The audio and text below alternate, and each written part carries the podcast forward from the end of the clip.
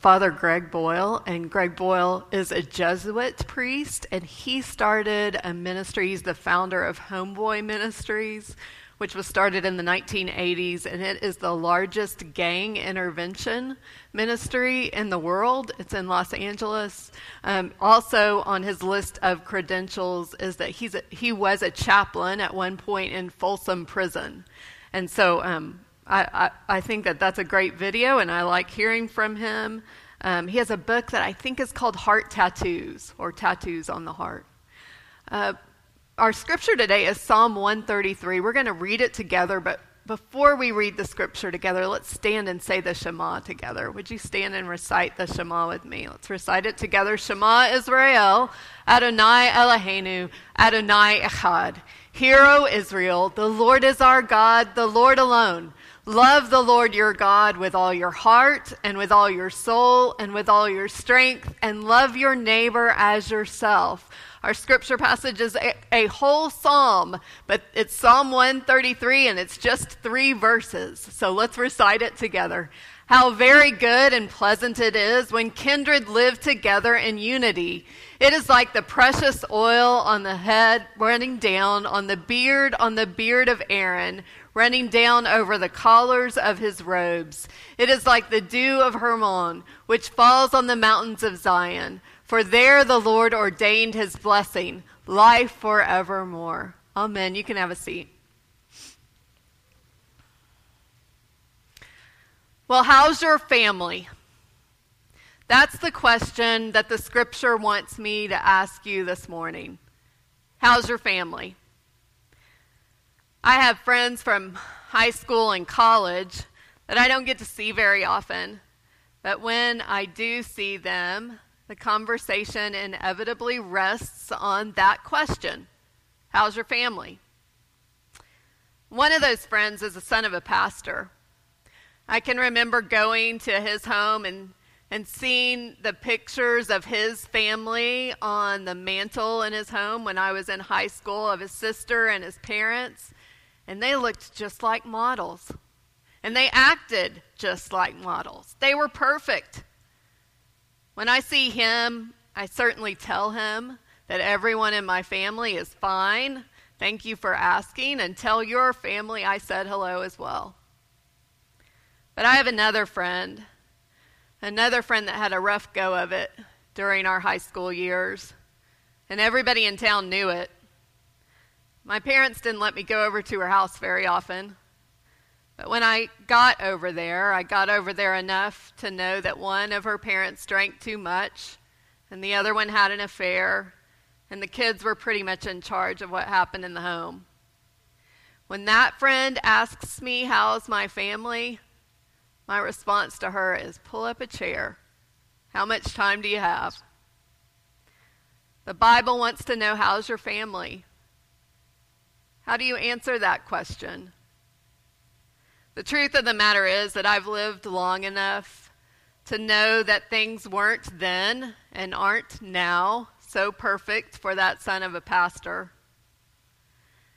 And I've read enough of the Bible to know that things couldn't have been so perfect in the family of the psalmist either. This psalm that we read this morning is a psalm of ascent. And so it's short, it's three verses. It was probably recited by pilgrims on the road to Jerusalem for a celebration, for a festival, maybe even Sukkot. Ever been on a family road trip? All packed into one car together for the long ride? Before the invention of the personal screen, I can remember plenty of squabbling and, and drawing imaginary boundaries. You stay on your side of the line in the back seat, and, and then there were demands for pit stops or no stops. You know, we can make it. And arguments over where to eat and the route, the right route to take. Put your family road trip on that pilgrimage to Jerusalem. And it's not so hard to imagine the elder and the family crying out, Have mercy on me. How very good and pleasant it is when kindred live together in unity. Have mercy. Then there are the family stories of the psalmist. Do the genealogy on this family, and it's not too shiny. The bad news, the good news is that the psalmist's family stories are our family stories too. We have this great, great, many, many greats grandfather whose brothers sold him into slavery in Egypt. And we have another forefather who tricked his brother out of his birthright, stole everything from him. Yet another forefather whose father almost killed him. And this wasn't this wasn't a crime of passion. That'd be too comfortable. This was a calculated, creepy, God told me to do it story. But maybe the most unsettling, the most blatant disregard for unity story is the very first story of brothers Cain and Abel. Cain, who in a fit of rage and jealousy kills his brother. We have this history, this family story of disunity, of contention and hostility. It comes way too easily for us. And while I'm slow to say what God intends, because as Father Greg Boyle said, when I say what God wants, I'm usually saying what I want, what's more comfortable for me. I am willing to stake a claim on God's intention for kinship, on God's intention for relationship and connection and unity. First of all, it's difficult for me. It doesn't come easily to me. It means work and self limitation. And second of all, I'll remind you of the creation story that we considered this summer. The Creator in the first creation story is continually blessing creation as it unfolds. So, light is good, and land is good. The plants are good. The sun and the moon are good. The sea creatures and the land animals are good. Humankind is good. The whole of creation is good. But then there's one thing that is not good, that is not Tov, and that is for humankind to be alone. The wisdom writer in Ecclesiastes says, Again, I saw something meaningless under the sun. It was a man alone. He had neither son nor brother. There was no end to all their toil, yet his eyes were not content with his wealth. For whom am I working? For whom am I toiling? He said, This is meaningless. The Bible says in the beginning and reiterates throughout that it's not good for us to be alone. Psalm 133 says that it's good when we live together in unity and that it's more than just pleasant. It's like two different surprises of goodness. There are two different metaphors in Psalm 133.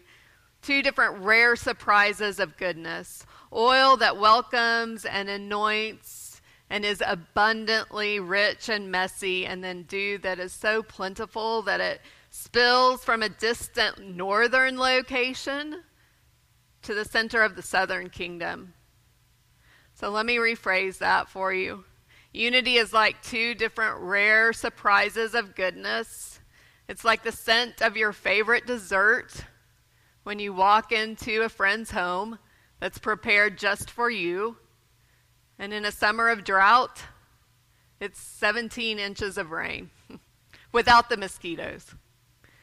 Two different surprises of goodness. In other words, unity is really, really good. So good that it attracts God's blessing. God's blessing resides right there in connection. God's blessing resides right there in unity. The psalmist is celebrating an experience among family, maybe immediate family, probably extended family, could even be anyone, any child of God. This experience of unity. And it's in that experience of unity, that experience of connection, where the psalmist finds God's blessing. When I need a definition for a theological term, I often go to Dallas Willard's work. And here is how Willard defines blessing. He said that blessing is the projection of good onto the life of another. So that when we bless one another, we are projecting good onto their very lives. We are willing another person's good under the invocation of God. John Ortberg writes about how when his daughter Laura was a child in her crib, that in the middle of the night she would cry and he would come into her room and as he came into her room he would say to her i will stroke your little head. Don't cry. I will stroke your little head. And then he would bend over the crib and he said until his back ached and he would pat her soft hair. And then he'd tiptoe away. That's what you do right? Hoping that the child doesn't wake up again. Those words i'll stroke your little head or i'll pat your back those words are blessing. That's one of the ways that we bless one another. It's when we align our will, our mind, our body for the good of another. It can't be rushed, and it is a sacrifice or a self limitation of sorts. It's sitting with someone and hearing them out and hoping for the best for them and speaking words of encouragement to them. We all do it.